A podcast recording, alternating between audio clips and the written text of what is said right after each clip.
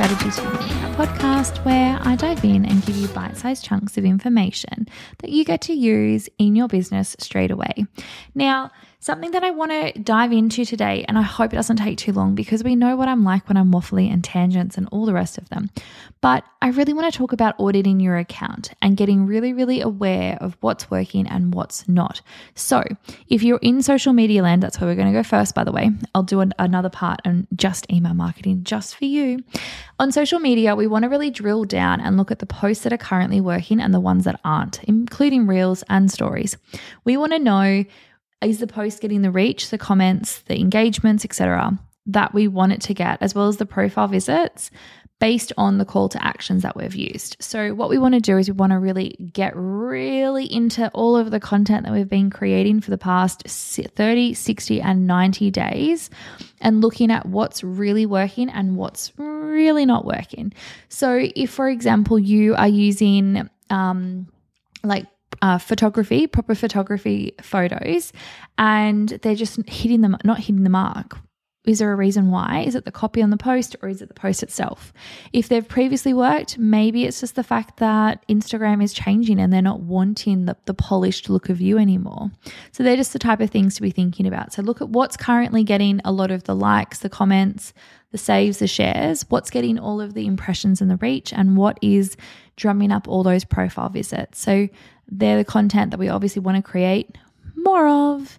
Um, if something's not working, but you still need to sort of use it and include it, for example, testimonials and very, very heavily salesy content, obviously it's still got to feature somewhere. So take it with a grain of salt. Don't base your whole entire marketing strategy around it. But obviously, if something's working, we want to do more of that. The other thing that I want you to really look at is your followers and where they're currently live in. So, for example, if you have a large audience that is based down in Melbourne, um, but you're based up in Queensland, like me, um, people aren't going to want to know how sunny and beautiful it is up here in winter. Mm-mm, they don't want to know. They're in Melbourne where it's freezing. Part of the reason why we never moved there, but that's okay. Um, but it's more more than that. Like it's knowing your audience and who you're speaking to and how you need to speak to them. So for example, if you are based on the eastern coast of the of Australia, you're not going to want to post at like um oh my god, I just had a mind blank of how the time difference is there for New Zealand. So if if you've got a bunch of followers in New Zealand and you post at say 7 p.m., that's their 9 p.m. Are they really going to be online still? Probably not. You're probably going to get lost, lost, lost, lost. And the algorithm's not going to favor you. And then you're going to be like, that post flopped. No, it was the time that you did it, more than likely. So we really want to know the times that our audience will most likely be online. So the other thing to think about is the type of audience that you're aiming to hit with your content. If you are hitting corporate professionals, then 8 o'clock, 7.30, 8.30 in the morning is probably the desired time that you need to have all your content going live. Think about when they're going to be traveling into work, either on um, the train, the bus, whatever. They're probably going to be on their phone, scrolling. Yay, which is what we love. Um, but also on the flip side, if you are targeting stay-at-home mums, six ish, 6.30, 7 o'clock, probably isn't the best time. Like that's bed bath routine for me here with my three year old.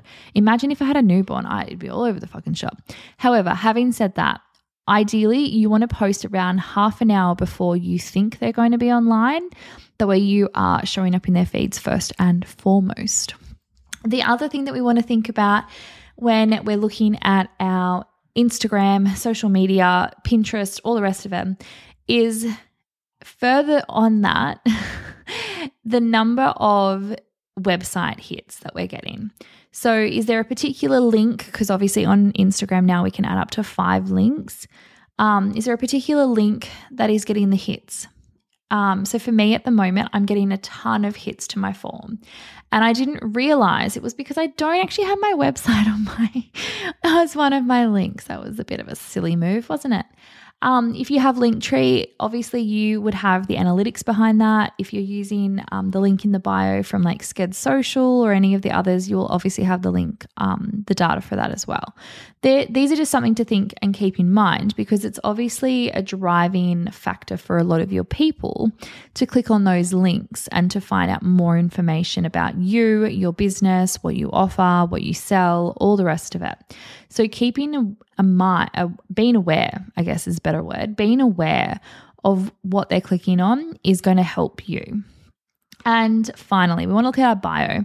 Is our bio working for us? Because at the moment, we need to make sure that we are using some really nice keywords in our bio because it can easily be searched, particularly that name field. However, if you are meta verified because you've paid, then you do need to have your um, the license ID name thingy majiggy on there. So keep that in mind, and you only get 30 characters. So fingers crossed you don't have a long last name. Um, but yeah, they're the main things that I look at when I'm auditing an account.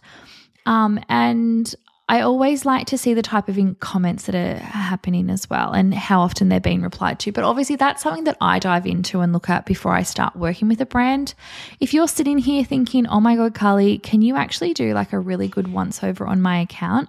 I definitely can. And my audits actually include all the information of what you need to fix, where you could be getting better sales, better like conversions if you're looking for more like more DMs, all the rest of it. So basically, my audit it can do both social media and your email marketing or you can just choose to do your socials or just your emails.